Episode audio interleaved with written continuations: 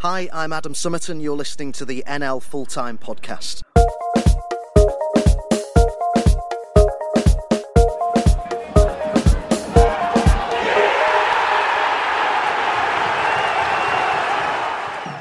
Welcome to this week's NL Full Time. I'm Luke Edwards. Hope you are well. And if you missed any of our midweek roundup, don't forget to subscribe and download the podcast. You'll hear our thoughts on all the action packed midweek action. Joining us this week, we have got um, a very special guest. Rob can't make it this week, so we've got another BBC Surrey correspondent instead. Uh, but he follows Woking. It is Mark Francis. Hi, Mark. Hi, Luke. You're right. I'm very well. Thanks for joining us. And uh, also joining us is Dicky. Hi, Dicky. Good afternoon. Nice to speak to you both. We'll start off obviously at the top of the National League, and and currently it is Torquay up there, and they've been uh, they've been fantastic so far, Torquay, haven't they? Yeah, it was a good win, and yeah, I, you did think the coach might have been bouncing along the M6, you know, uh, based on the result and how well they're going at the moment. But no, I don't know if that, that might have just been a suspension problem. No, I think Torquay have started the season fantastically well. I know I don't think any of us in our pre-season predictions tipped Torquay to be where they are. I think their lead something like five points at the moment, although they've they've played a, a game or so more than the teams below them. But um, yeah, the only unfortunate thing last night was that they didn't pull over into the motorway services. Otherwise, I'd have been pulling in right behind them and getting an interview with Gary Johnson for today's podcast. Uh, Gary Johnson did say that uh, it wasn't the prettiest performance, but not many teams will win at Halifax this season, although it is only one win at home, or one win in general for Halifax, only one win at home, so maybe not as a, a difficult place to go as it has been in previous seasons. And and Torquay are really, really setting the standard, aren't they, Mark? Yeah, they really are. They came up a couple of years ago with Woking, and it's interesting to see that this season, first and third of the um, places they currently occupy. They had that amazing clash, of course, in the FA Cup not too long ago with with Crawley, uh, one of our other local sides as well, and that was two and a half hours of football. And I remember speaking to uh, former Woking commentator Gary Smith, now who does Crawley, just said what an outstanding game of football it was, and what a credit Torquay United are to the National League seven wins from nine and, and, just the one defeat so far. They had that excellent result at, at, Hartlepool not too long ago, and they're certainly a side to fear going forward. Uh, Dicky mentioned that five point gap they do have at the top. They have played a game more, as he rightfully says, uh, against Sutton, and has got a small break on the others as well. Woking third, Wealdstone fourth, I think Maidenhead fifth. They've all played 10, so they've got a healthy gap towards the top of the table. And Gary Johnson, who's got good experience in League Two, of course, his mission has been to get Torquay not obviously only out of uh, National League South, but into at the Football League, and they've got an excellent team. See, Danny Wright is um, going all guns blazing at the minute with many goals this season so far. They've got a couple of ex Woking recruits in there with Armani Little midfield. I don't think he can even really get in the team at the minute, but uh, it just goes to show their their strength and their quality and depth, really. And uh, yeah, they certainly are a side that I certainly don't want to face anytime soon. Yeah, well, hot on the heels of Torquay, they're in there's, there's four teams on at 17 points in second place, currently occupying second. Uh, Sutton on goal difference, and I don't know if you saw the game, Mark, but what a quite cracking game against Wealdstone. It was 2 0 up after 11 minutes, something, and it should have been about 8 0 up. But Wealdstone fought back. Then a crazy goal at the end from Jacob Mending and Craig Eastman in stoppage time. And it was 3 all, end to end stuff, and what a brilliant game. Yeah, a really good advert for, for the non league um, I didn't watch the game myself. I dipped in and out of it just getting home from the Woking one. I did see that Sutton were in a, a two goal lead about I think about half an hour into it, and then I was jumping in between Premier League games. Um, and then I flicked it on a bit later until the, the full time was 3 0. And I was thinking, Christ, what a great game of football that was. And I think obviously Wealdstone were, 3 2 up in that game. So credit to both sides for putting on such a great show. Of course, Wealdstone coming up um, just goes to show that the, the, teams that do come up from the uh, National League North and National League South aren't to be uh, dismissed or shouldn't be obvious relegation favourites in, in, any rights, really. Uh, Woking had such a great result against Wealdstone in the playoffs in their promotion campaign. Wealdstone were, were two up in that game uh, two years ago. Woking came through 3 2 winners. But Wealdstone, you know, any club that year could have come up. Thankfully, they did get promoted 12 months later and are doing really well. It must be said to be sitting in the playoffs um, early on, taking Sutton all the way. Sutton, of course, no slouch, have been at this level for, for a little while now. Uh, had a bad day at, at Gander Green Lane back on New Year's Day when they thumped Woking by six goals to one. Uh, I think many Woking players must have clearly been hungover from the night before because that was an absolute disaster. But uh, a great show from both those clubs and uh, a really, really good game. Good point for both. Yeah, well, Alan Dowson might be hungover this morning because what a great week it's been for Woking, and it's partly why we got you on. We chatted about the the um, the 5 1 win down at Dover in midweek, although did have some help because Dover uh, had a man sent off, but then a cracking win on Saturday against Barnet. And even though Woking was 2 up, they were reduced to 10 men. Uh, I won't say pretty early on, but they still had to play quite a chunk of the game with 10 men, but ran out comfortable 4 1 winners. Just, just tell us what happened. So yeah, three games for Woking in the space of a week. Um, three of those clubs um, currently sitting in the bottom four. So on paper, there should be games that Woking are winning, but you know the table is very much a, a, false statement at the moment with different clubs playing different amounts of games. And you mentioned your predictions there. I can hardly imagine that the likes of Barnet, Dover, and Yeovil would have been towards the bottom as well. And and particularly Dover and and um, and Barnet have been clubs that Woking have really struggled struggled against in the past. Um, talking on Tuesday Tuesday night uh, at Crabble prior to Woking's win last season, which was a, a late 2 1 win. They hadn't won there in the last five outings, so it's never really been a happy hunting ground for Woking. Uh, and they were behind early on after three minutes, thanks to Stephen Riggs' goal uh, for the home side. But uh, Woking have conceded goals very much early on in games or late in games, sort of in the middle. They seem to come themselves, but they uh, they sometimes start slowly and finish the game poorly. But uh, that was the same on, on Tuesday night. But they did hit back with a, a brace of, or a hat trick of headers, it was in the first half. Kane Ferdinand getting two of those, and Josh Davison, who's been a magnificent signing for, for Alan Dowson and his side, it must be said, took them into a 3 1 lead at the break. And they very much kicked on uh, from there. Uh, you mentioned the red card to Dover. Woking were very much in control of the game uh, at that point anyway, and they stretched their lead to, to five goals to one in the end. Dover looked really, really poor, it must be said. Uh, speaking to some of their media team before the game, they just couldn't defend set pieces. And I was thinking, you know, we might get a few good set pieces ourselves into the box. We've got good players that are, are good in the air, and we do score goals from set pieces, it must be said. And and that was clear to see, really. Dover really, really struggled, and I do fear for them this season. Um, you know, Yeovil and Saturday, I think, were a good enough side to stay up. And there's a long way to go in this league, of course there is. But uh, I was very disappointed with Dover, as I said. Woking have had many darker days there. And speaking of Barnet, yesterday, I'm only 24 years of age, and Woking have never beaten Barnet at home in my lifetime. Um, so it just goes to show that these bogey clubs have all come up at the same time for Alan Dowson, but they've got through them with a with an excellent 4-1 win yesterday. Um, they started the game really, really well it must be said that man Kane Ferdinand, who, who bagged two goals at Dover, scored another one uh, in the early stages of the game yesterday. An excellent shot outside the box from a, a, quickly taken free kick. That's something Alan Dowson commented on as well, Mark. He said they hadn't started games well, and he was really pleased with how they started. In, in, in that sense, he started really fast. Yeah, the response was outstanding, really. Um, I, I don't know why, you know, you get out the tunnel, you get onto the pitch, how you can start so slowly, particularly for a part time team, meaning they don't train that often, they should be raring to go. But uh, the response was really good. The, the second goal, probably a, a slight bit of fortune, misfortune for Barnet, uh, with it being an own goal.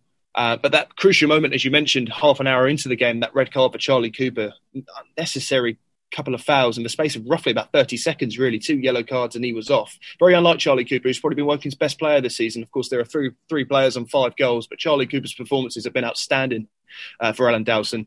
Uh, but he was sent off 15 minutes before half time were crucial for Woking to make sure they didn't concede before the break, and they didn't. Barnet were all over him, it must be said.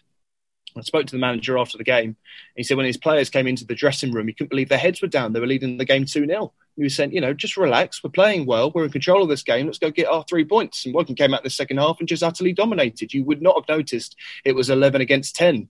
Uh, a great goal from Max Kretzschmar, um, similar to the Kane Ferdinand goal, except with his left foot, uh, put Woking three goals to the good and uh, then a fourth goal, the first of the season for Dave Tarpey against his former club, of course. So uh, it was it was a great day for Woking. They did concede a penalty in the final few minutes, which was a shame for, for Craig Ross and his defenders, who had defended so well, not to keep that clean sheet.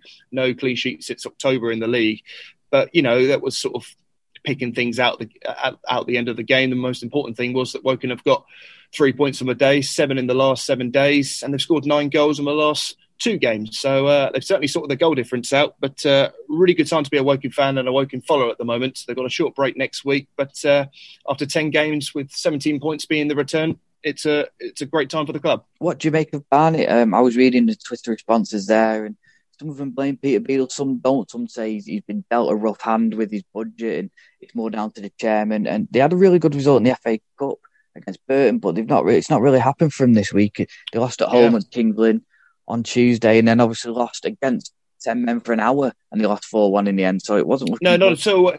The thing is, Luke, when when you play a, team with ten men, it's it's harder to know if it's easy with the man advantage or harder because that team with the, with the man less will probably sit back. they had to score before half time, Barnet, and if they had, maybe the result would have been completely different. But I was very disappointed with them in the second half. I thought they'd all come out 45 minutes to try and break Woking down. As I mentioned, if they got one, may they they maybe would have got something from the game, maybe even all three points themselves. But uh, I thought they really lacked going forward. They've conceded a lot of goals this year. Similar in the case really with with with Dover. Um, we talk about budgets, and of course, it's a difficult year for all the clubs. Woking have got one of the lowest budgets in the league, but their their transfer business has been tremendous. Um, I do fear for them. As I say, it wasn't good at the back for Barnet yesterday. It must be said. They've got experienced players in there, uh, both at the back and going forward. Um, just two wins from eight. You know, losing to Kings Lynn and and getting thumped really by ten man Woking. I think many Barnet fans will, will feel very disappointed. Um, you mentioned the Twitter responses. I had a, an eye on them myself, and you know it's it's clear the fans aren't happy with something, and uh, it's early stages of the season, but sooner or later things need to change at the Hives. Yeah, and the same with Dover as well. They lost again, only six points. Andy Hessenthaler got a red card, and he was he was pleased for the majority of it, but he said he gave away bad goals. And say you saw him on Tuesday, and is it a side that is going down? It, it's it's tough. I don't want to be too tough on Dover. They've got the worst defence in the league, and it's just not something to associate not only with Dover but uh, an Andy Hessenthaler side.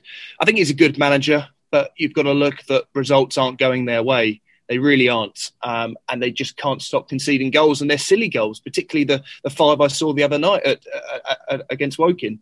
Um, Alan Dowson was saying that you know it, the scoreline probably flattered Woking. I don't think it did. I thought every time that Woking put the ball in the box, Dover looked uncomfortable, and that's why they scored the five goals that they did. Any ball in the box, they just couldn't deal with it. And you know, an experienced defender like say De Havilland just was nowhere near his his um, striker partner or opposite striker, I should say, Josh Davison, who just found all sorts of space. Every Woking, Woking player was finding all sorts of place, uh, space on Tuesday night, and that's why they scored the goals they did. So I do really fear for Dover. Um, this league can provide up a few surprises. You know, last year seeing AFC Fylde go down was a bit of a surprise for me. Um, I know they had a bad season, and when you look through all the games, the teams that go down deserve to go down. Um, but they can throw up some surprises. And, you know, at this stage of the season, Barnet, Chesterfield, Dover, and Yeovil were down there. I do think Yeovil will get out of it. I do think they've got enough quality to, to eventually sort themselves out. Of course, clubs can make some signings. But for Dover and Barnet, of course, Woking's last two games, they haven't offered a lot at all, Luke. And uh, for the fans out there, are rightfully worried. Um, things need to change soon. It's interesting. Like you say, Andy Hessenthaler such a good manager, and again, he's got his hands tied. I mean, what did Dover do? Did he stick or twist? I mean, did he bring in fresh blood, or is there not a lot they can do, and you've got to stick with Hessenthaler? Good question. Um, of course, budget for for the teams, both teams just named, is is difficult. They can't just bring in a load of players and that will that will fix them. The players they've got are good enough to compete in this league, but clearly something isn't gelling. Um, Andy Hessenthaler has been in this situation before. He's experienced. He knows the club well. Both clubs, Barnet and Dover, are just really lacking. There's two things you need in this league, Luke. You need a, a decent goalkeeper and you need a 30 goal striker. And Dover have been relying on a young Arsenal loanee who made some very strange decisions. Let's put on Tuesday night in goal. You know, coming out 30 yards of his box to try and save a chance outside his box. Should have been sent off, wasn't. He got lofted a couple of times and then fouled his man, came third, and I think who lofted him. Um, could have been a penalty, was a free kick, which Woking scored from. Um, you need a big presence at the back. And uh, the teams at the top currently have that right now. You know, take Woking, for example, Craig Ross, experienced goalkeeper, nearly played 100 times for Woking, is never dropped for any cup competition. That just goes to show the faith that Alan Dowson has for him. Um, you need a solid, solid goalkeeper, and you can't be shipping 24 goals after nine games. It's utterly ridiculous. You've got no chance of staying in the league if you haven't got a sure defence, and the same at the other end. Mm. Dover have only scored six, Barnet have scored eight. Where are the goals going to come from? There's a real lack of creativity on both sides. And looking at yesterday, after half an hour when Woking were down to 10, those 15 minutes were really tough for Woking, sitting on the back foot, inviting wave and wave of Barnet pressure. But did Barnet really look like scoring? They had a couple of chances before the break in the second half. I don't think Craig Ross really had a thing to do. Bar picked up the ball in the back of this net from the penalty. We say judge the league table after 10 games. Well, Woking have made 10 games. Um, can they stay up there, or do you think it's just it's a good start and they'll drift into mid-table? Because he did this last year. He had a good start, and then he drifted, in yeah. and had a good end to the season. Well, Woking, let's remember, are a part-time team. Um, the players have jobs in the day, and they go and play fixtures Tuesday night, train Thursday, play games on Saturday. That's no excuse. Uh, but looking at last year, they had such a great start, as you mentioned, and then just slightly tailed off a bit as other clubs gained um, good fitness levels. Woking, I should say, on that front, have very good fitness levels for their their part time team nature. Um, 10 games played, 17 points sat third. They obviously need to wait for other teams to catch up. Some have two games in hand, some have three games in hand. Um, so naturally, they should obviously drop off a few places when, when others catch up. Um, last year, Woking finished in a very good position given the situation, of course, just their form really dipped in in the in the late winter and then started to pick back up again once um, football was postponed. Of course, this season it looks it looks similar. Um, Woking I think when they played Hartlepool around this time last year, went there at the top of the table. That was a televised game. Um, they're third at the minute. Um, another very good start to the season: five wins, two draws, and and three defeats, which were disappointing. Um, can they stay up there in the playoffs? There's no reason why they can't. As I say, their business has been great. You would expect the bigger clubs to be there eventually. You know, I think looking at the top two, Torquay and Sutton, I could say now that they will be there. It would take some sort of disruption, if you like, or something to go seriously wrong for them to not be there. The likes of Woking, Wealdstone, and Maidenhead, no disrespect to them, wouldn't expected wouldn't be expected to be there. But uh, the longer they are there, the the better for a Woking fan. But your question was, you know, can they stay there? Why not? Why not? Why can't they? They were on the fringes of the playoffs, as I say, back in March. Maybe they may have made a, a late um, go for it. For Alan Dowson to finish mid-table or anything better is is exactly what they want for a season. Woking won't go down. I can happily say that now, even though they were probably in this position four years ago when they did get relegated. We'll get you lost. back on if that happens. I, think went, I think from the end of October they went 15 games without a win back in 2018 or whatever it was, 2017. Um, but they're, they're, they're a good side Woking. Uh, they will lose games, they will win plenty of games. But uh, if you want a prediction from me, I think you could see them finishing about eighth or ninth, and that would be a, an almightily good season for Woking. Which must be said, um, in the summer next year they will have uh, this new investment. They will be going full time. Um, with a new man on the board, John Katz. And so it goes to show there's some very exciting days ahead for uh, Woking in the near future. You said about lack of creativity, Boreham Wood. That's what Luke Garrard was bemoaning. Uh, they lost 1 0 to Altrincham, a very good win for them, a late win from um, James McDonald. But surprisingly, Boreham Wood have only scored seven goals this year and conceded seven. So they don't concede many, but they don't score many. And normally, not many teams last year stopped Boreham Wood from scoring. But mm. I know Luke Garrard said afterwards about he might have to rip it all up and start again. And he talked about lack of creativity there, which was interesting. Yeah, that is interesting. Woking have always struggled. It's another club, I should say, that, you know, I don't want to name every club, but Boreham Wood is notoriously a, a place where Woking really struggle. Boreham Wood have beaten Woking by a goal to nil this year, um, just a few weeks ago. It's interesting you say that. I think only Halifax, uh, Halifax, Weymouth, and Dover have scored less than Boreham Wood. So it is a surprise that they are struggling down there. It's, it's interesting some teams when they're the season before very much in the heart of the playoffs and the following season, if they don't go up, then they're all of a sudden down there. You know, Yeovil is very much a club that are, are up and down all, all the time. It, it, seems Barnet finished in the playoffs last year, and look at they're down there. Chesterfield is a club that for the last three years we've always thought they're going to be promoted. Wood, I think, will sort themselves out, but two wins is a worry from nine. Um, and seven goals. You know, there are some clubs down there that are really struggling for goals. Maybe look into the Football League for for loan signings because there are there are players there on the fringes of of teams in League One, possibly even League Two, maybe even the Championship that that need game time, need adults football, and that's where Woking have recruited really well with Josh Davison, Charlton Loney, five goals already for Woking. And if he had scored yesterday, it would have been not only his sixth goal, but his fifth straight game that he scored for the Cards. Um, so there are players out there. As I say, it's hard for clubs with, with businesses and budgets, but there are signings that can be made on loan that can very much take a club from the mix of a relegation battle in a few games to the playoffs. It's still early games uh, for early days. You know, there are, there are clubs just outside the playoffs. I think there's eight teams either on 13 or 14 points. Um, so things can change very quickly. And Boreham Wood, seven goals scored, seven conceded. Mm. Clearly need to to get someone that's going to get them in the back of the net. Yeah, and Boreham Wood have used the loan market well in the past as well. So you, you think Luke Garrard might dip into that? Yeah, the other um, thing about that um, win for Kings Lynn over Dover yesterday is that's a second win in, in a week for, for Kings Lynn, having won 3 2 at Chesterfield in midweek, a, a, result that ultimately did for, for John Pemberton as manager of the Spireites. Um, but perhaps a signal that Kings Lynn are, are, starting to find their feet a bit more in this division now. A second consecutive win, I think that's boosted them up to something a bit like a up more to like 12th. a mid-table position. Yeah, they're up to 12th with that, Yeah, and having had Altrincham a- are up to 14th. Yeah, I think having had a couple of thumpings in early season, um, you know, you do have a, a, few concerns when you see, you know, a newly promoted club taking a, a couple of big defeats like that because you wonder how they're going to respond. But yeah, uh, you know, t- two wins in a week, a 2 0 win away at Barnet in midweek, and then a 2 0 at home to Dover yesterday.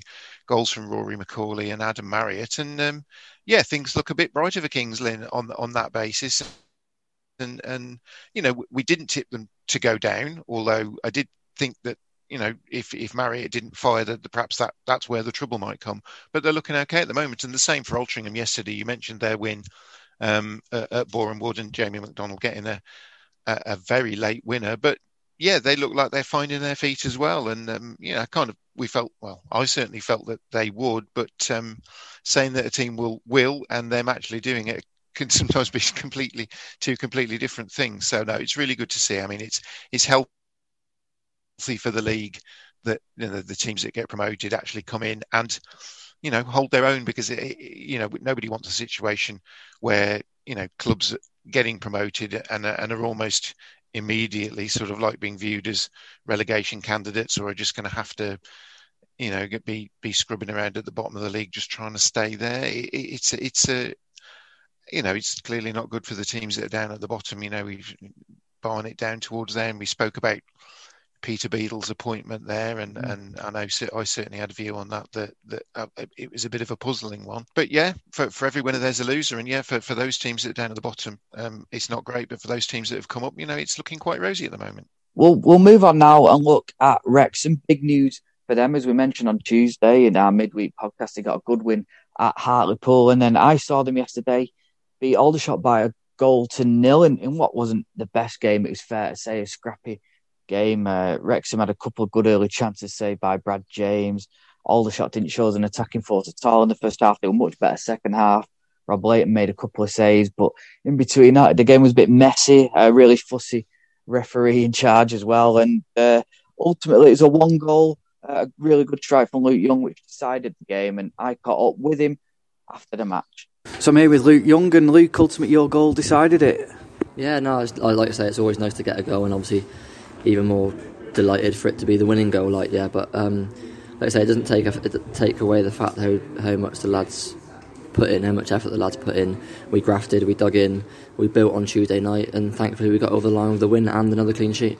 Yeah, just did the manager say then after your two week break, you, you had almost a reset, didn't you? Going back to basics, a 1 0 Wrexham, haven't you?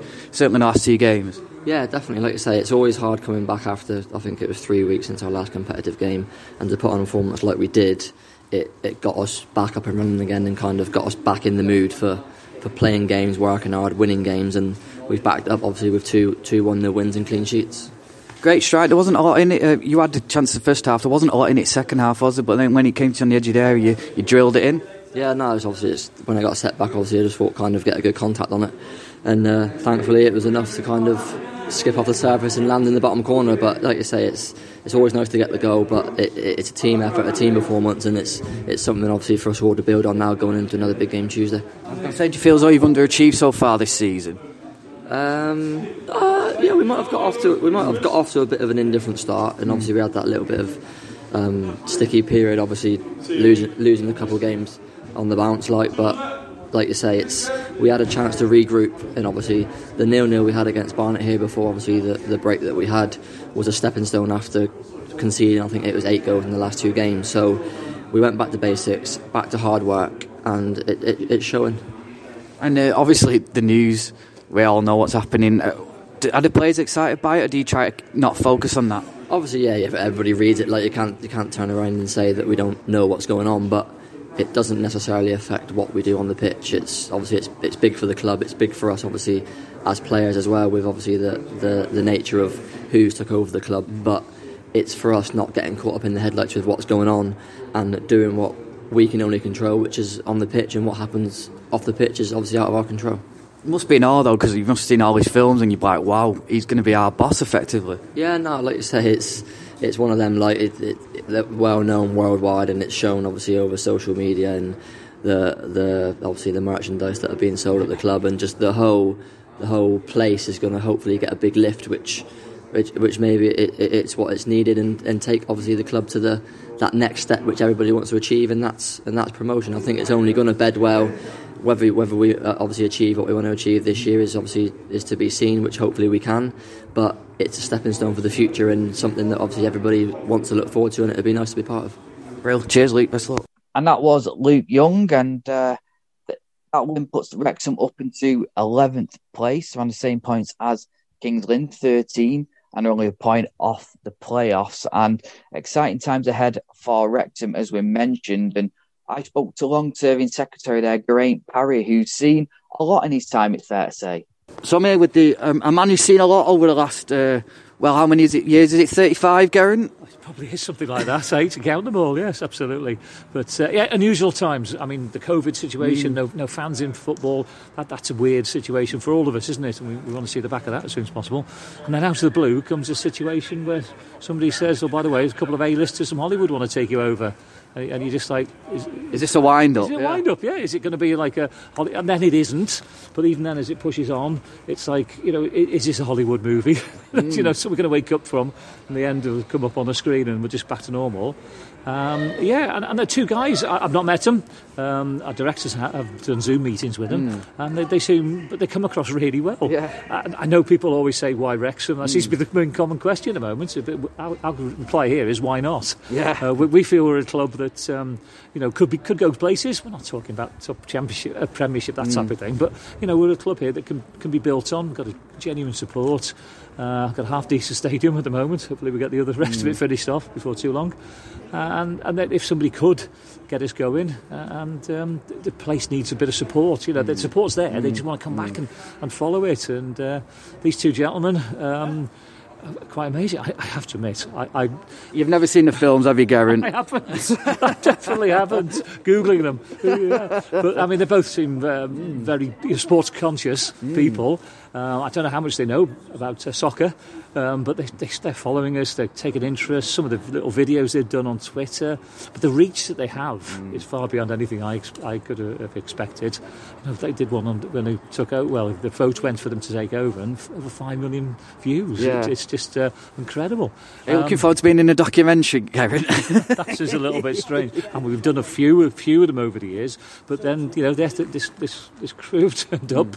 three or four Americans, few local people, uh, and they're, they're getting themselves uh, getting known to the staff, and they're getting ready to go on it. Yeah, so when the when the official takeover takes place, um, then that, that's it. Yes, I'm not, quite sure, not sure I'll be involved too much. I think I'll do my best not to. Do you know when it could be officially announced? Uh, it's it's just a, a, few technicalities, I think, now the legal side of it. Nothing more than that. They need approval as well from both the uh, National League uh, and then the FA, the, the ODT tests.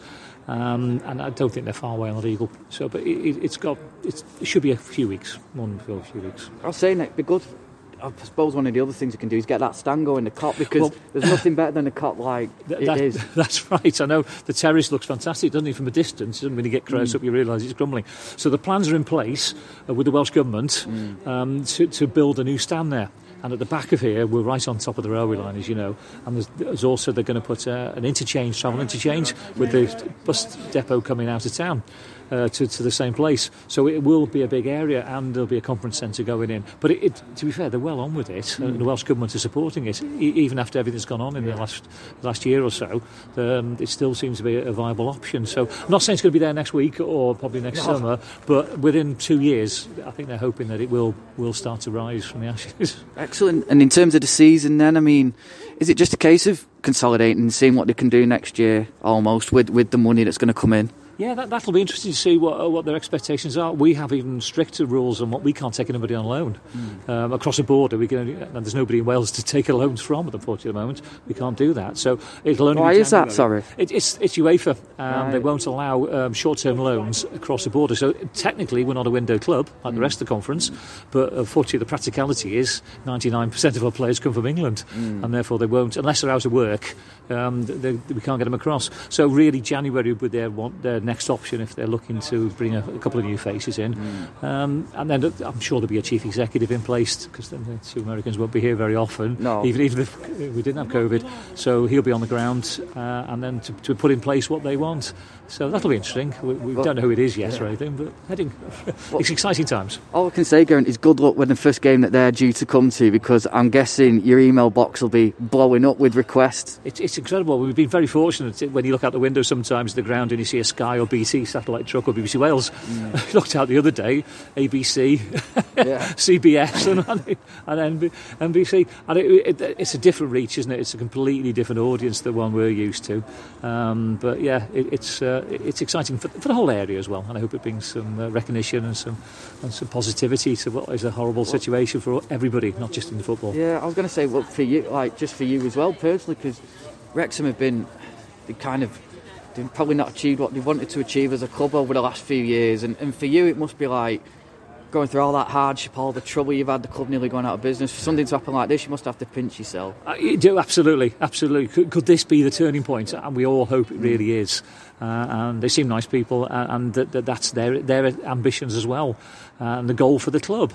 Uh, and if they can leave a legacy like that, I mean, today we've we've just, um, we've had, unfortunately we've had a, a minute silence for a, a, former chairman that passed away, uh, and um, you know put a lot of time and effort with his family into the club, and now can we for a lot of people who've died, all clubs are the same, don't yeah, get me wrong, yeah, there's, yeah, there's yeah. different for that. Um, but it would be nice that um, for legacy, for a number of people passed away in, in recent times, that we could, like I said, nobody deserved, I mean, nobody um, is entitled to it. You have to earn it on the pitch. It doesn't matter whether you're playing a club that has 300 fans or one that has 30,000 fans. It's 11 against 11 on the pitch, and we haven't been good enough over the years. We've come close a couple of times but we haven't been good enough to, to get to the top. And, and it's probably the most difficult league yeah, in football yeah, to get yeah, out of, isn't it? Uh, and, you, and the clubs that all go up seem to do reasonably well. So if you can get yourself a Bristol Rovers and, and that, you know, Tranmere Rovers and all the rest of them that have gone back up again, um, yes, we, we, I think we served our time. Brilliant. Cheers, Geraint. Best of luck. The I's and the T's are nearly being crossed now, aren't they? And uh, very exciting stuff there. It seems to be progressing every day, doesn't it? Yes, it does. I mean, it, it you know, we we've spoken about uh, what potentially all of this is going to mean for Wrexham. I mean, in it, perhaps the game yesterday wasn't sort of the the, the Hollywood uh, the Hollywood scripted result that, that you would have gone for. But it was video win. yesterday. I'm going to say probably only six point five on uh, viewer ratings or something like that. But no, I mean, I think that's the thing that. Uh, I'm sure they probably are well aware of that, but you know, you've you've got to be able to do both things um, to win games of football, haven't you? You sometimes got to just sort of dig in and, and get what you can. And sounds as if Wrexham did that yesterday. So yeah, it probably wouldn't have been fantastic viewing. I know Wrexham seem to be acquiring bring lots of fans from around the world and, and certainly in, in uh, North America from the rate that their club shop suggests they've been shipping out shirts. And I've seen um, various people turning up wearing them. Commander Chris Hadfield, the guy who was on, on, the International Space Station, has been spotted sporting one as well. So, yeah, I mean, Wrexham are, are, are going to be um, uh, the centre of attention and, and they're going to have to learn to live with that, you know, and um, they, there is going to be um, certain amount of expectation upon them, and, and and people you know, this might be some people's first foray into sort of of, of watching football. Um, that you know, some of these overseas fans attracted by the, the Ryan Reynolds and Rob McElhenney factor, um, and and Wrexham, say they're just going to have to sort of deal with that. And and but that's a positive start yesterday. Yeah, I, I just realised I said straight to video as well. I mean, I've gone back to the beginning of the noughties there with that, Anna. but uh, yeah, um, living in the past a little bit there. Another team straight to Netflix, we say now. I think straight to Netflix, yeah, straight to DVD.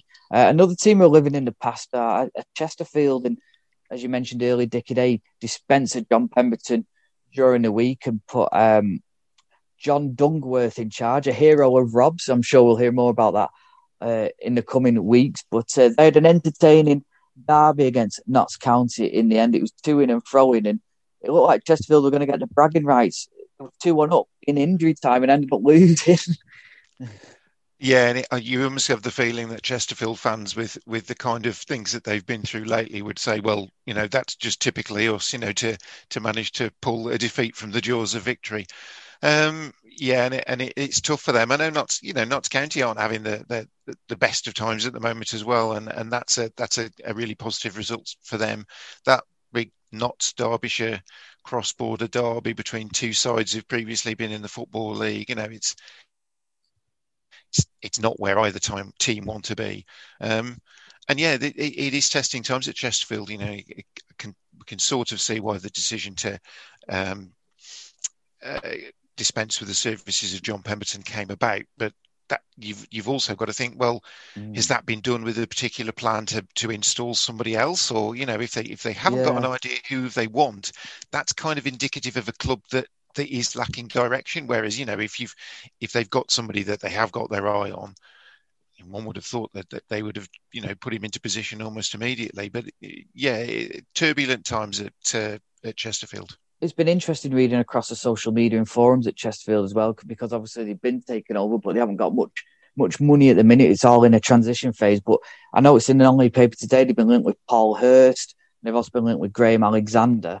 Uh, so big names there who probably would, and, and also Tim Flowers as well, who seems to be the favourite. And personally, out of the three, I think that would be more the shrewder choice because Tim Graham Alexander did it on a decent budget at Salford. Paul Hurst did well at Grimsby. That's a few years ago now. Uh, but Tim Flowers has been there recently as well, and maybe going into a club that hasn't got as much money, and with them having Tom Denton up front, he likes a direct style of football. It may well suit the way that Tim Flowers plays. Yeah, and I've seen his name mentioned, and he certainly seemed to be one that was um, gaining favour with with Chesterfield fans that I saw. I saw the Cowley brothers' name get thrown in there as well, though yeah. I think that's probably a little bit wishful thinking, to be perfectly honest. Um, I suppose you know maybe is a sign. Is it a sign of the size of the club of Chesterfield that you know they they feel that they should be linked with some of these bigger names, mm. or or is that a little bit of a pipe dream and, and Chesterfield fans, you know, maybe living in the past a little bit and uh, and needing to sort of adjust their sights as to where they are now?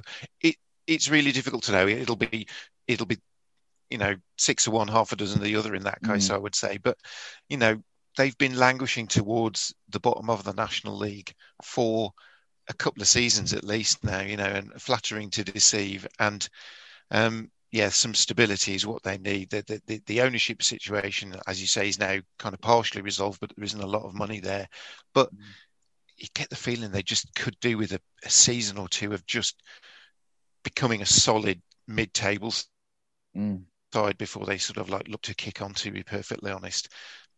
Yeah, and uh, it was interesting out of Virgo was talking about it as well, and I saw a couple of other people, even fans, say, "I think this is a, this this appointment needs to be the right appointment. It needs to be the one because if you get this wrong, they'll be in the National League North, won't they?"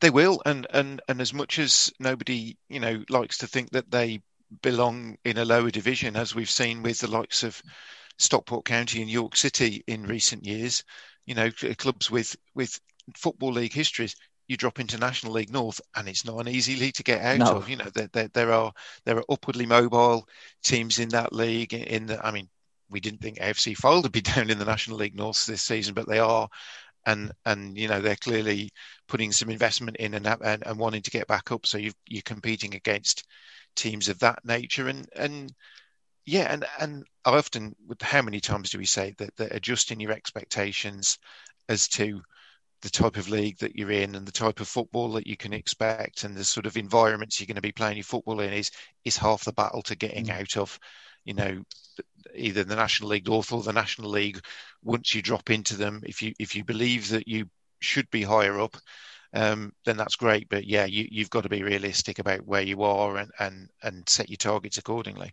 And the other game in the national league finishing a draw between maidenhead and bromley and that doesn't tell the full story Danilo Orsi, friend of the podcast, he opened the scoring, and uh, that was a fairly mundane goal compared to what followed. There was an absolute screamer from Sean Donnellan, a volley from the edge of the area, and Maidenhead looked as though they were in cruise control 2 0 up. But then Reece Hackett Fairchild with an even better goal, uh, picking up from the edge of the area, hitting a dipping effort over the goalkeeper. And then last minute, you're rescuing, looking for a point. You could hear Neil Smith on the highlights in the background saying, "Do it, do it, do it, shoot." And Chris Bush, well, he obliged. 25 yards out, he hit an absolute sublime effort into the top corner.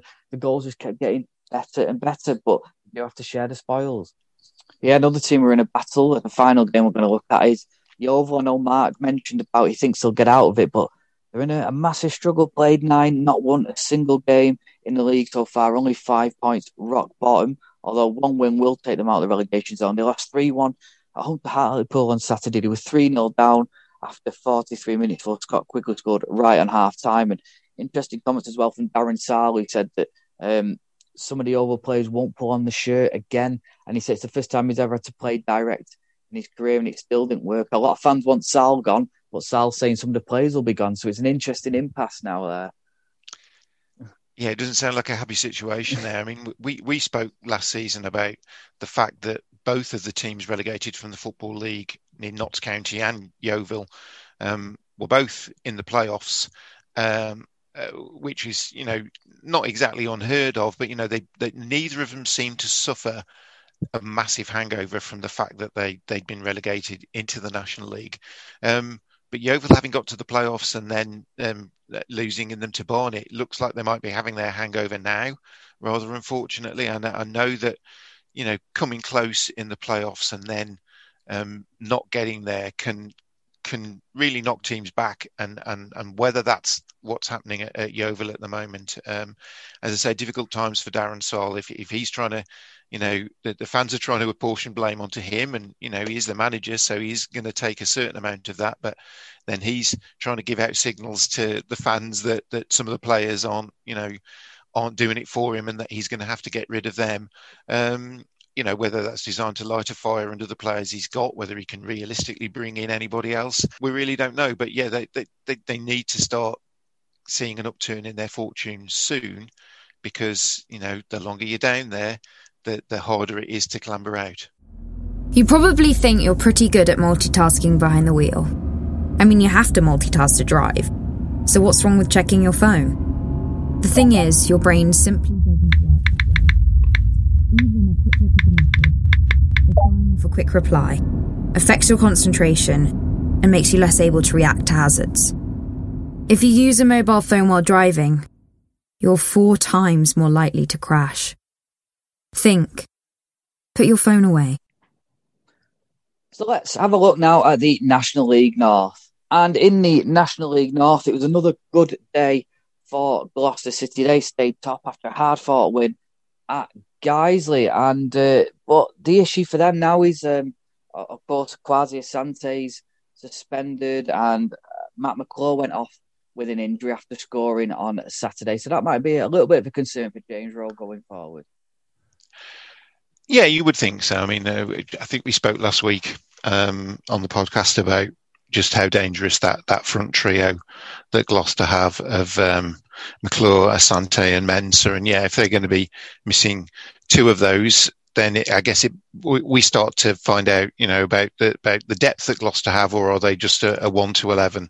Um, it'll be interesting to see how they how they come through that. But yeah, a, a good result for them yesterday. I, I know, um, certainly from my own conversations and looking at the league, that they're they are the one team that is actually well for a start they're the one team that's actually playing consistently as in actually having matches to actually play. And when those matches are, are happening you know they're, they're picking up points they're still undefeated. I think it's seven wins from nine and two draws. So yeah they're, they're, they're really setting um, a very high standard at the moment. And yeah 2-1 win at Guiseley I mean pulled a goal back from the penalty spot with only a minute or so remaining. So not not more of a consolation than anything else. Um, and, a, and a quick one too early in the second half from from McClure and from Asante just just took it away from Guiseley there by the sounds of things, and and they won't be the only team that that goes the, the way of um, a falling victim to that front line this season. Yeah, and of course, they Kevin Dawson sent off suspension, mounting up there. Also, uh, Fylde they didn't play. They had a we mentioned they had a surprising defeat at uh, Curzon midweek. Uh, they should have played York, but York have got COVID running through the camp, so that was called off. Yeah, it's seven points currently. Uh, we'll get on to Telford in a minute because they're joint third, along with Kidderminster. Have had a good week, haven't they? Um, two tough away games, and they've got four points from it.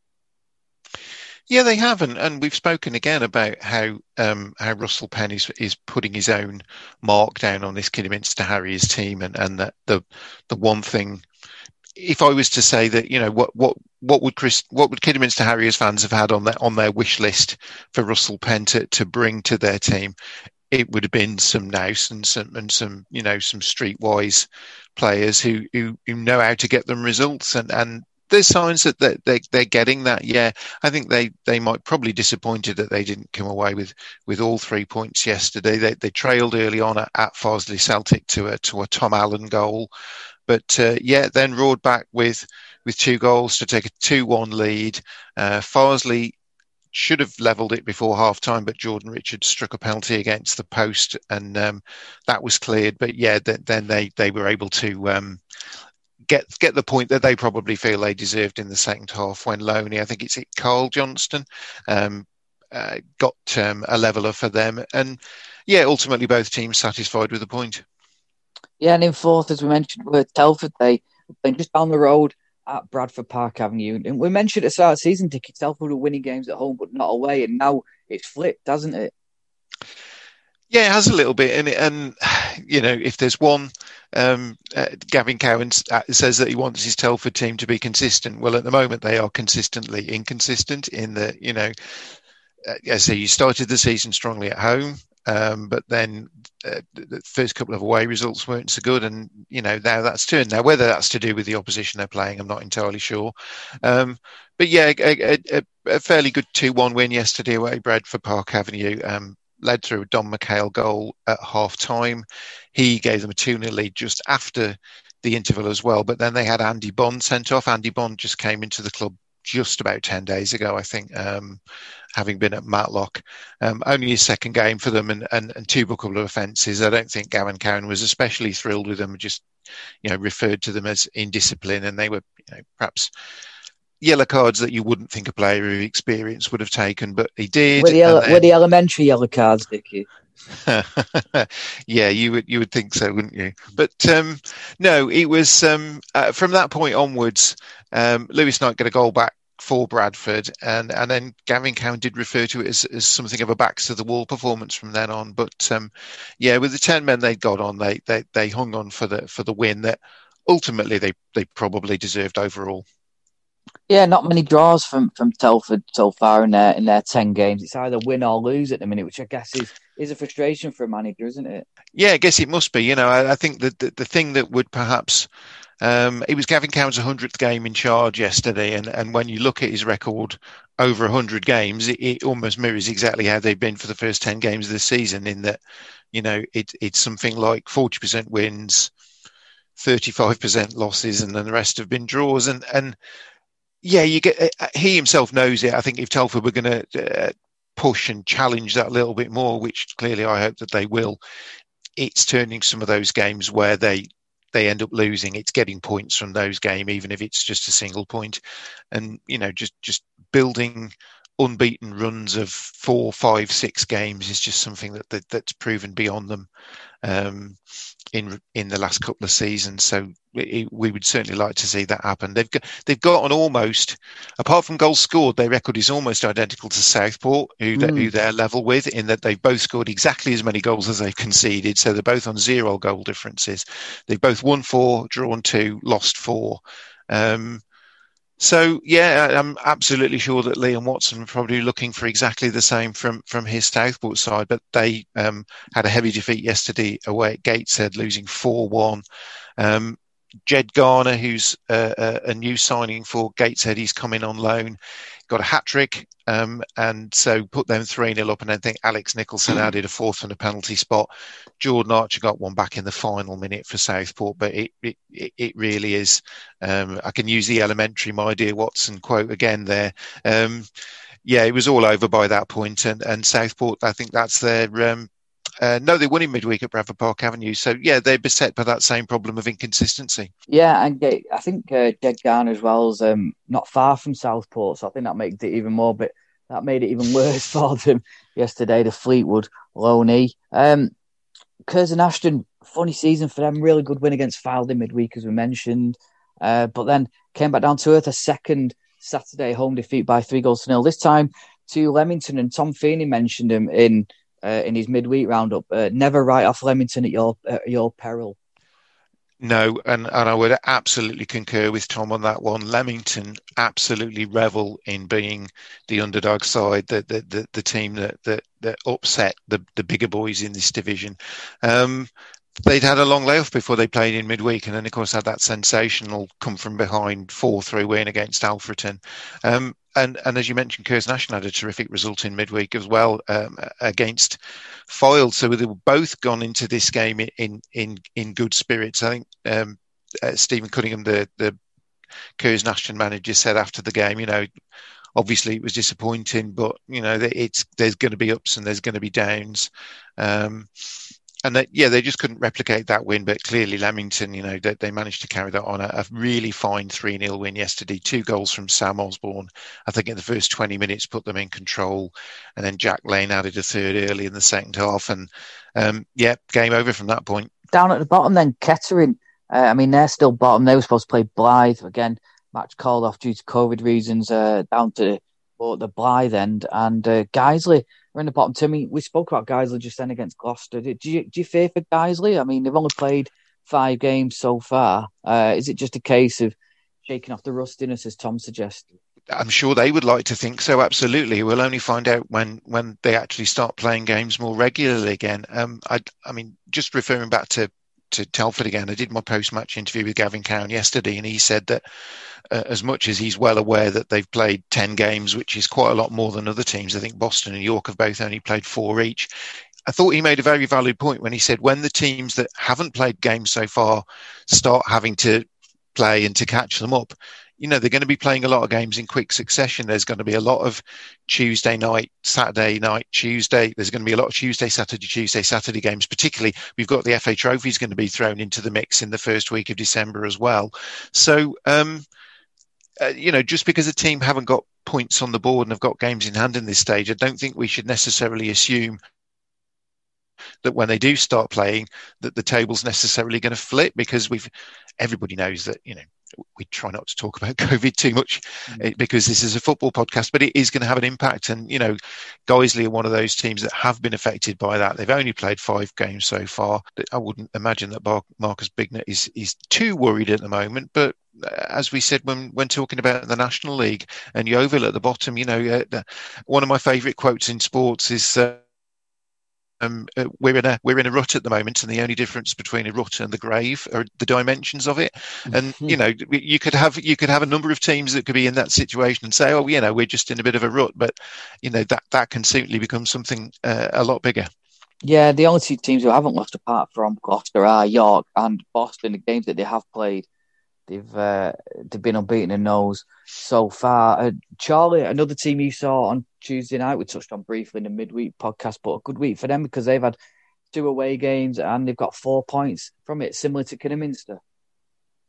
Yeah, and, and, I think I do genuinely think Chorley are in a bit of a false position. I thought they played they played well at Telford the other night. The two teams pretty much almost cancelled one another out, and then you know another uh, another trip to the same kind of neck of the woods, heading south to, to Hereford yesterday.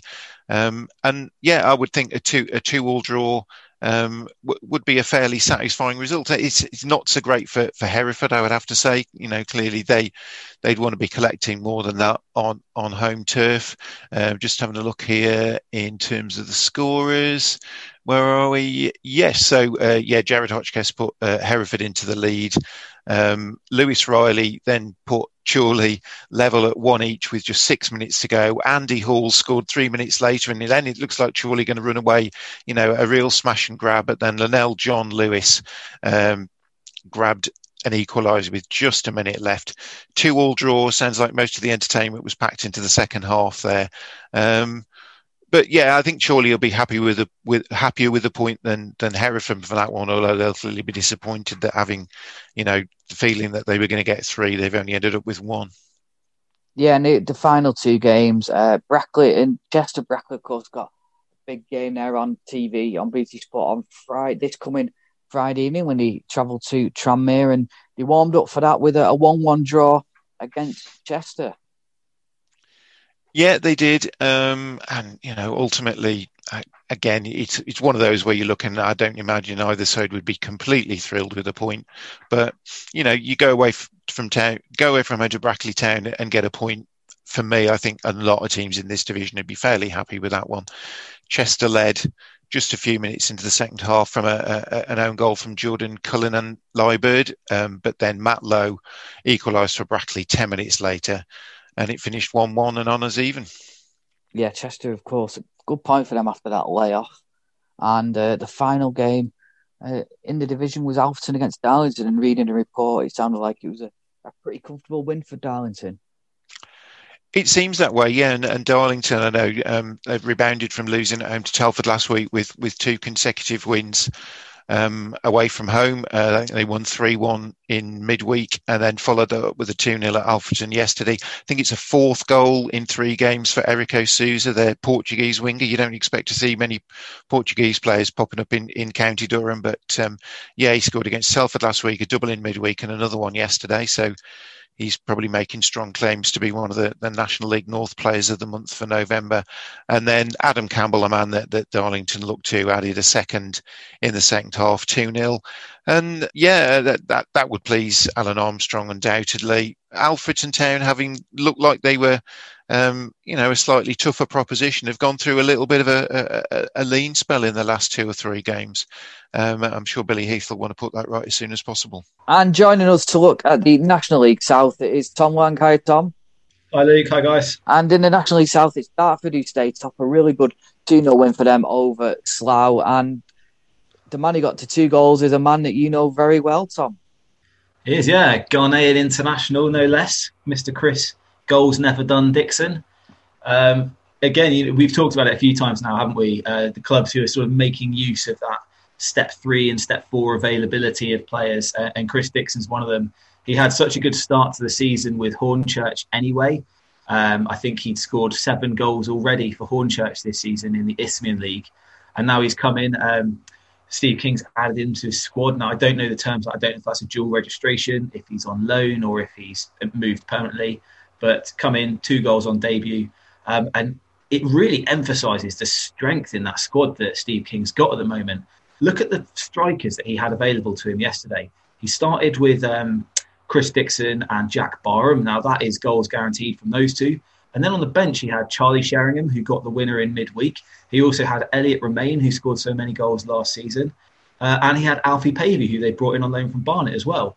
I mean, what what a ridiculous strike force for a National League South side, and it really shows just how much Dartford are backing their man to get him get them promotion this season. It's a very Steve King signing that as well, isn't it? Going to somewhere like Hornchurch and maybe getting him in on dual reg because he's not playing at step three. Yeah, definitely. I mean, you know, I, I hesitate to use the term wheeler dealer because I don't think that's fair to Steve King. I mean, uh, we know him well. He's he's been on the podcast a few times. He he knows and lives and breathes his football inside out. Um, he researches his players. He's got a great book of contacts, um, but I don't think I don't have him down as that sort of like a geezer wheeler dealer type that people maybe think he is. Um, I think he targets players very well. Um, he makes them feel very wanted. He's a, he's a good motivator as well, um, and people do underestimate maybe uh, how how well he does at developing players. Um, but you can see that in his track record of sending players up to the football league as well. Yeah, just behind them it is Dorking. Who were involved in a, a, really interesting game down at Concord. Dorking won by three goals to one, but they ended up with nine men in the end. There was two red cards, one for Wes Fogden and the other for Alfie Rutherford. The Wes Fogden one's a bit disputed because he's gone. To, he went to hospital with concussion. It was a really, uh, really strange, uh, strange incident that. And then also, uh, Concord had Jason Rad straight stretched it off after the tackle from Rutherford. Dorking held on in the end, and uh, that's a fantastic win. Marc White hailed the character of the players as well after that. Yeah, absolutely, and um, you know, I think first off, let's say uh, best wishes to Jason Brad and to um, to Wes Fogden as well. I hope they both injuries, uh, particularly Jason Brad's. Hopefully, that's not as serious as first thought. I saw on Twitter last night that he uh, was quite disappointed with the news he'd got post match. So fingers crossed uh, as, as, positive news in the days to come for him. But you know, positive news for Dorking in total uh, to grind out that win when down to ten men. Um, two for Jason Prior. I think that's put him up to nine for the season now. There's only one person in the whole of the uh, the non-league system who scored more more than him. That's Matty McClure at Gloucester City. Um, he's really uh, hit the ground running this season, um, and Matty Briggs as well. I think uh, uh, take a minute to talk about him. He's been with them since the, uh, the Step Four days. He was with them in Isthmian uh, South Division One.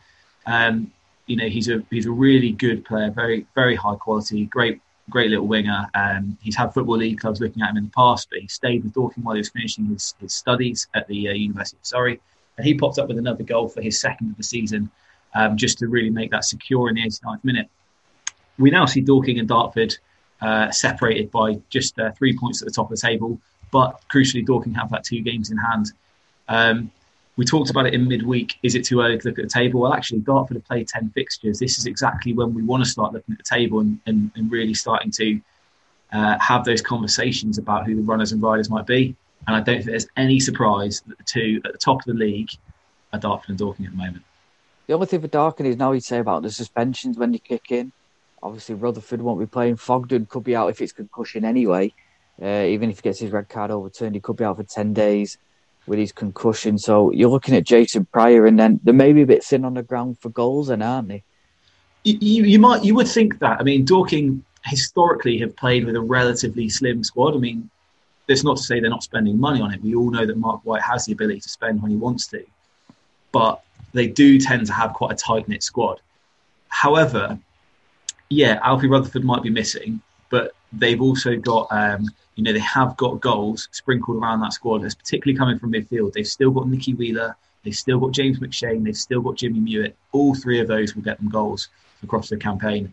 Uh, you know, in terms of those replacements for, for Wes Fogden in midfield, um, there are names, you know, that, that, jump off the page straight away. The likes of Luke Moore with all his pedigree from Wimbledon, Dan Gallagher as well, that brings experience. They've got quality now. And I think that's probably the difference from maybe last season is that they've got that added bit of depth. Um, Marc White brought in five players in the summer, of whom Fogden and Rutherford are two. Um, but he's just he's he's get it's something we've seen him do so consistently for years. Jason Prior spoke about it last week on the podcast.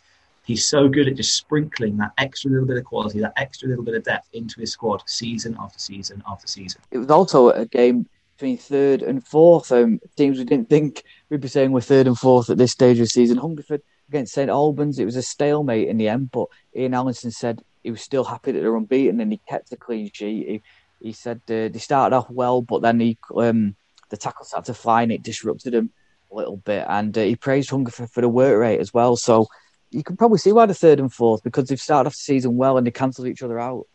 Yeah, definitely. And and don't forget, these are the sides who were 20th and 22nd when the season was uh, cessated in March.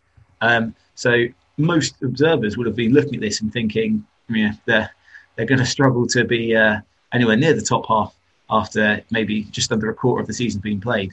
Um, however, St Albans and Hungerford, I've seen them both in the flesh now. They're both ve- very resolute sides. Um, and the fact that it was a stalemate, even even when you look at maybe the goals that Ryan Seager has scored, um, it's no surprise that they were able to uh, to keep each other to, to to a stalemate there. They also happen to have two of the best goalkeepers in the division, in my opinion. Uh, I saw Michael Johnson was man of the match in uh, the non-league paper. That's a really astute signing. He came in from Braintree in the summer. He's a, he's really good goalkeeper. He made some fantastic saves when I saw him uh, against Hampton on the opening day. And Luke Kenny as well, who's obviously stepped up from Poole. We've spoken about him before. Um, I think he's been in the team of the week about five times already this season. Um, so there's two two good defensive units there, um, and both well managed as well. And Luke Kenny always retweets the podcast. So hello, Luke, and thanks for listening.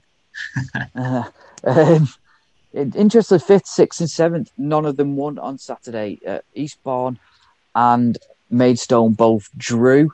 Uh, Eastbourne at home to away. Sorry, Eastbourne away at Oxford City, who warm up next week for their FA Cup encounter. Uh, and Maidstone they drew uh, at home to Billericay. Jake Robinson scored yet again for Billericay. Uh, and Everton, they lost at home 1 0. It was their first home defeat of the season. They surprisingly lost at home in a Kent derby to Tonbridge Angels. I know Steve McKimm felt that Tonbridge were lucky in that game, but got the job done. So, yeah, um, none of them really taking advantage of St Albans and Hungerford drawing. No, they're, they're not, are they? And, um, you know, I spoke about it on Tuesday. I think as, as well as Hungerford doing, I still do expect to see them maybe drift down the table a little bit. Um, I don't think they're going to get dragged into a relegation fight, but I, I do still think their position is slightly an outlier at the moment. However, as you say, the fact that the likes of Ebbsfleet, Maidstone, teams who you would think would be at the beginning of the season, that they're dropping points um, that you would really, you know, expect to see them be taking at home. Um, that's going to make things a little bit easier for the likes of Dorking and Dartford, um, and you could potentially start to see them pull away over the coming weeks. Um, we've got to keep Havant in that conversation as well. Obviously, their game against Welling was postponed due to COVID 19. Havant have still only played five games. They've actually got five games in hand on Dartford at the moment uh, and are currently 12 points behind. So they'll be right in the mix if they can take maximum points from those games. Know, just a quick note on, on Tonbridge uh, and also on, on Jake Robinson of Billericay. I think Tonbridge have, have, quietly had a very impressive start to the season. Um, they're up to three wins, 10 points from seven games. Um, Again, another of, team that struggled last year, weren't they? Yeah, they were. Although, it, again, they struggled and they were right down the bottom for so much of the season. But actually, when the season ended, they were up in 15th and they had games on hand, games in hand on everybody around them. So Steve McKimm's model for National League South football was really clearly starting to click into place through the spring, and we've seen that continue um, into the, into the autumn. I think I watched them in a, in a friendly against the step, step five side um, just before the season started, and I was worried for them. I didn't think they looked very good. I thought they looked quite disjointed, but clearly McKimm hadn't quite got his squad sorted yet. He didn't. He, he, he was still looking at a lot of players at that stage. Um, but they've just started to grind out the wins now. Um, when you look at the form tables, they've only lost one of their last four. They've picked up seven points in that time. That's a really good return of form for a club the size of Tonbridge in this division. And then the other thing I wanted to speak about was just Jake Robinson. Uh, I know we touched on this last week, but he's now up for seven for the campaign. Um, he's he's right in in the top scorers list. I think it's just um, He's joint with Ryan Seager and behind Jason Prior. Um, he's just so consistent and he his penalty record again. I think it was a penalty he got yesterday, uh, an 89th minute penalty was it maybe? Um, no, 67th. Okay, scratch that then. uh, yeah, 67th minute penalty. Um, but he is so consistent. And, and is there anyone as a goalkeeper that you would less like to see spot the ball uh, to step up against you in the National League South. Yeah, Billericay quietly climbing the table as well. Uh, just below the playoff places currently are Hampton and Richmond Borough. And a good 1 0 win against Bath City. It sounded like a, a hard fought game. I know Gary McCann said if, if you're able to keep it at nil, then you've always got a chance, which is a pretty obvious thing to say, but there we go. And uh, Jerry Gill at Bath said he was much more encouraged by his performance as well, especially in the second half. Yeah, and I have to say, you know, obviously I, I, try and take my Hampton hat off when we do these these little pieces, but I thought it was pretty even. It was one of those games where neither team would have complained if the other side had won. Mm. I think you, you, could make a case for, for, any of the three possible results in that match, um, but both goalkeepers made some fantastic saves at times. Both Alan Julian and Ryan Clarke, again, two really really consistent keepers at this level. Both got really. Uh, storied careers um, in football league and, and non-league systems. It was a physical game. I would say Bath are a big side, um, particularly defensively. They made it very hard work uh, for Hampton in the offensive third. Now, Bath have lost five of their opening six here, and, and we spoke about it last week, didn't we? Uh, what's going on? What's, what's the reason for this? And it's difficult to say because I actually think that their, their results really belie quality of this team. They're a good side. You know, they haven't become rubbish over the summer. They've still got Tom Smith for the National League South Player of the Season from last year. They've got quality up front. Um, they've still got an incredibly tough defensive unit to beat, as emphasised by the fact that although they've lost five games, they've only actually conceded eight goals. Mm. Um, however, they're just not clicking in the final third yet, something that we've said about Hampton as well. Now, I understand, I've seen the Bath forums, there's some people calling for, for Jerry Gill to be moved on. And I just I just think that's absurd. Yeah. Um, the guy's record in the National League South for Bath City absolutely speaks for itself. Um, the team he's got is a good team. I, I think by the new year we're not even going to be having this conversation, mm. and I think Bath will be be much more comfortable in the league and in a position that we're much more used to seeing them in. It just sometimes happens, doesn't it? You know, where maybe you just don't get the rubber to green or things just slightly go against you. Um, and people start questioning it. And then once it clicks, it it really clicks, and then all of a sudden you're mid-table, and we wonder what all the fuss was about. Absolutely. You know, look at the game yesterday. That was it was even, even, even. Uh, both teams could have nicked it. Both teams could have lost it, and in the end, it was a you know a dangled leg on Ryan on Ryan Gondoh. He went down penalty, and and even then, Ryan Clarke very nearly saved it. It's when you and that's the difficulty, isn't it? When you're only scoring, I think at the moment they're averaging 0.66 goals per game. When that is the case, all it takes is one sliced clearance per match, or one dropped cross per match, one mistake by one player in a key mm. position, and you lose the game. It's that rubber the green. It's the you know the ball spinning the wrong way on a bounce. Those margins are so fine, and that's why it's important to be able to get that offensive third clicking, clicking as soon as possible. Yeah, but Hampton keeping it tight at the other end, and Tom caught up with Alan Julian, the Hampton and Richmond Borough goalkeeper, earlier on. I'm joined by Alan Julian, Hampton and Richmond Borough goalkeeper, fresh off the back of a hard fought 1 0 win against Bath City. Uh, Jules, Bath got the most clean sheets in the league for the last two seasons running. Uh, they picked up a lot of 1 0 wins, and then the Beavers went and did that to them themselves yesterday. How important was defensive resilience for the performance? Well, firstly, um, I'm not surprised to be fair because I, I, know Clarkey, the goalkeeper, and he's he's one of the best. Do you know what I mean? So um, I'm not surprised. I didn't know that's that until you just told me it, but um, now you told me that, I'm not surprised with, with the goalkeeper that they've got. So, um, firstly, like you know, there's no surprise. Secondly, yeah, I mean, uh, it was a good win yesterday. They, they came. They're a good side, to be honest. They've like their their, their last two years or, or whatever has proved that they've always been up the top end of the table. And it was a hard game yesterday, so I think their league position is a little bit false. I expect them to be much higher up the league come the end of the season.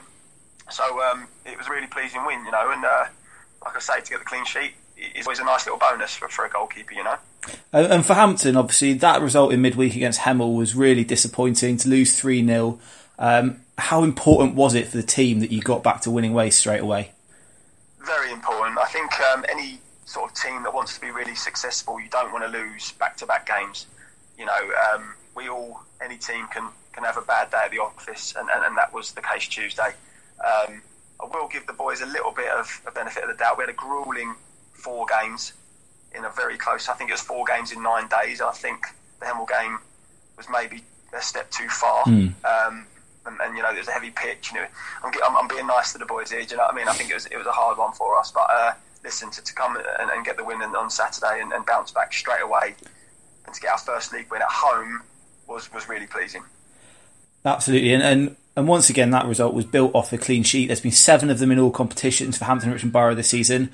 You've come in, um, you're working with the likes of Charlie, Dean, people you know before from your time at Billericay.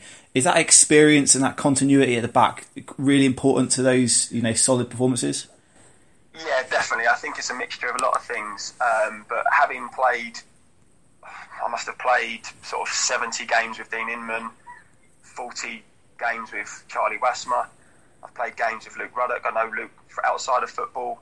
Um, you know, so there's relationships there from the word go, and they're only going to get stronger as we progress. Um, and as well, you know, they're good, very, very good defenders. Whoever played in front of you this season mm. defended very, very well. Midfield and the forwards, we defend from the front. You know, a lot of credit goes always to the to the goalkeepers and the defenders when you're getting clean sheets. But I'm the first to say, no, no, no, you get a clean sheet as an 11 because if strikers and the midfielders don't do their job, it becomes impossible for us at the back. And I've played in teams that have have been like that. You know, you, are sort of very attacking minded, and you get letting in goals because of that. And people look to the goalkeeper in the defence, but you're getting no protection. Here we get a lot of protection, which which is fantastic. Um, so so yeah, the boys uh, they, they, know what they're doing, you know, and credit to them all. And and like I say, it helps to, to have a little bit of experience. You know, I've played a lot of football matches, so I sometimes notice things on the pitch and, and try and help. But yeah, we're defending well, and, and long may it continue. Absolutely, and and speaking of it continuing, looking forward, it's uh, Billericay Town away for you next week. Now, you spent a good few seasons there. You had a very successful time at Billericay. Uh, you're going to be coming up against your old old mate Jake Robinson, who scored seven goals already this season. How are you feeling about that return to the new lodge? Yeah, looking forward to it. To be honest, like I say, we had a, we had a successful time there. It was a it was a, it was an exciting time there. Um, it's a shame the supporters can't be in, um, but it is what it is. We can't help that. But um, you know, I'm going to go back and see a few friendly faces. But to be honest, it sounds like an old cliche, but we've got a job to do. Do you know what I mean? It's, it's not about me sort of going back and seeing friends or whatever. You know, it's it's about the game. It's about three points. uh, when the final whistle goes, then then maybe I'll have a chat with one or two people. But it's business as usual, to be honest. You know what I mean? And briefly, as as he mentioned there, Alan Julian going back to his old club Billericay next week. Yes, and not just Alan Julian either. It's going to be a, a bit bit of a reunion. We'll have Charlie Wasmer going back. We'll have Dean Inman going back. Um, Nathan Minhas was there last season as well for a short period, so it will feel like a home from home for some of the Hampton players. But uh, it'd be really, I think that's going to be a really interesting clash. It's, it's, two sides who who will be looking at the playoffs with intent this season, uh, and both will be looking to put a marker down on some potential adversaries come the business end of the season. Dulwich, good draw, battle battle down there towards the bottom. Hemel Hempstead against Dulwich that ended in a draw. Hemel continuing their nice little mini run, and we, we were worried about them a couple of weeks ago. Tom, they're up to twelfth now with that draw, and they're only five points off the playoffs, unbelievably. Yeah, yeah, they've had a nice little um, resurgence, haven't they? Um, they? That little boost has coincided, as we said before, with that the uh, the insertion of some new players. Um, four points from a possible six now this week.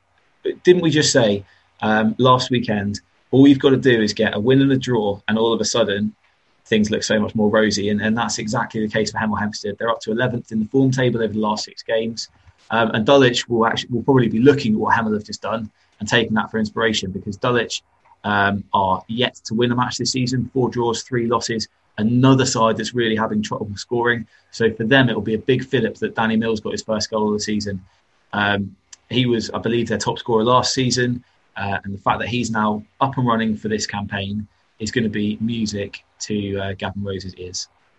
Yeah, in the final game, it finished Cheltenham nil, Chippenham to a fairly comfortable victory for Chippenham in the end. Mike Cook was was delighted with that. I saw his post match interview, and uh, yeah, he said it was a pretty satisfactory day at the office for them. But more problems for Chelmsford, third defeat at home now. Uh, this season already for them. Yeah, it's um, it's a diff- been a difficult month for Chelmsford, hasn't it? That's three home defeats on the trot for them. Um, and again, another side that's that's not really firing uh, in the final third at the moment. Uh, they've got good players again. You know, the likes of Adam Morgan. He started the season so quickly, but it's just seemed goals seem to have dried up.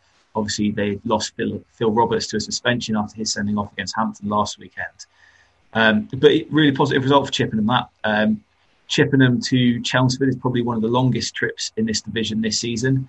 Um, you know, making that in the grey, drizzly November is another windy match out of the Melbourne Stadium. So uh, a really, really good result for Chippenham. Um, another goal for Brad Ash. That's fourth of the season for him. And uh, nice to see that that old Bath connection. Uh, they brought in a few players from Bath this summer, and it was one of them, Ross Stearn, who who got them the other goal. Yeah, and jumping them up to tenth so. with that result.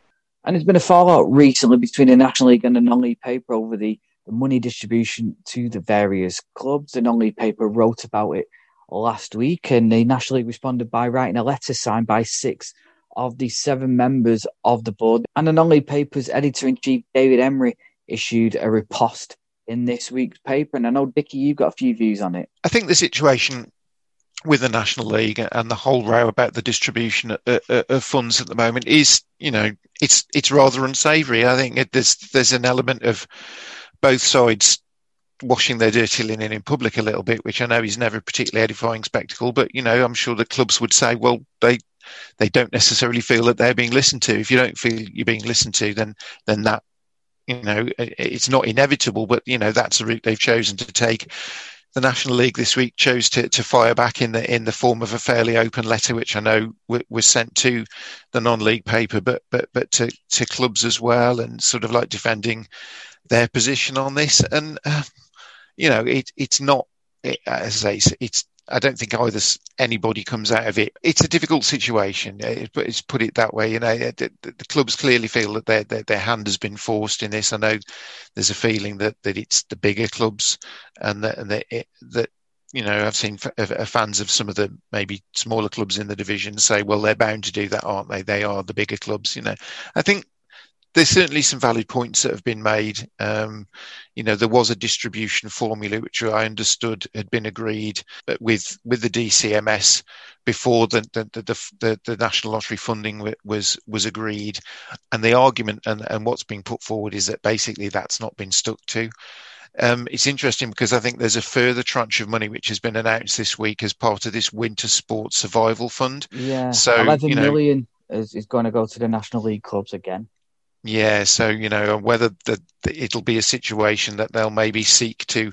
Uh, I was going to say, you know, if they, if they try to correct some of, of what what's happened in the first distribution of money with the second one, then that would only raise the point of well, why was that not formula not applied with the first one then? So, um, uh, yeah, it, it, I say it's not it's not a great situation. Nobody likes to to, to see um, the clubs at, at loggerheads with, with with the National League over this. Both sides seem to have fairly entrenched positions on this one, so I just got this feeling it's one of those that's probably going to run and run.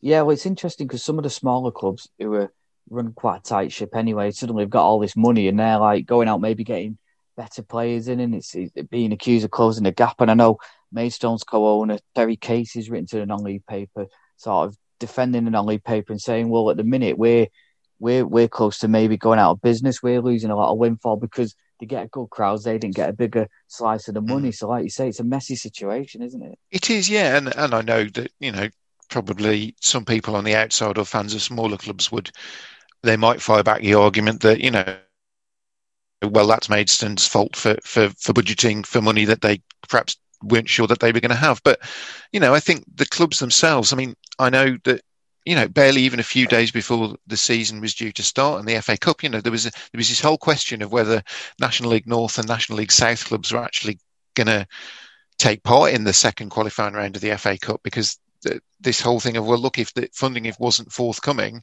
as soon as their season started, they were going to be on the hook for contracts and.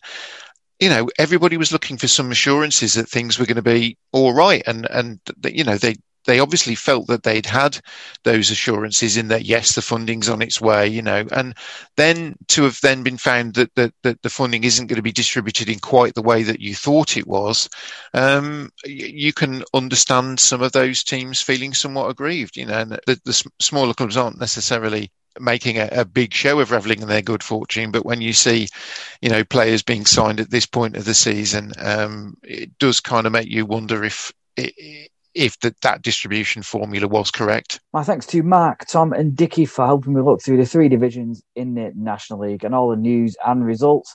We'll be back next weekend, so take care, look after yourselves, and don't forget to subscribe to us on iTunes and Spotify. Until then, I'll see you all very soon.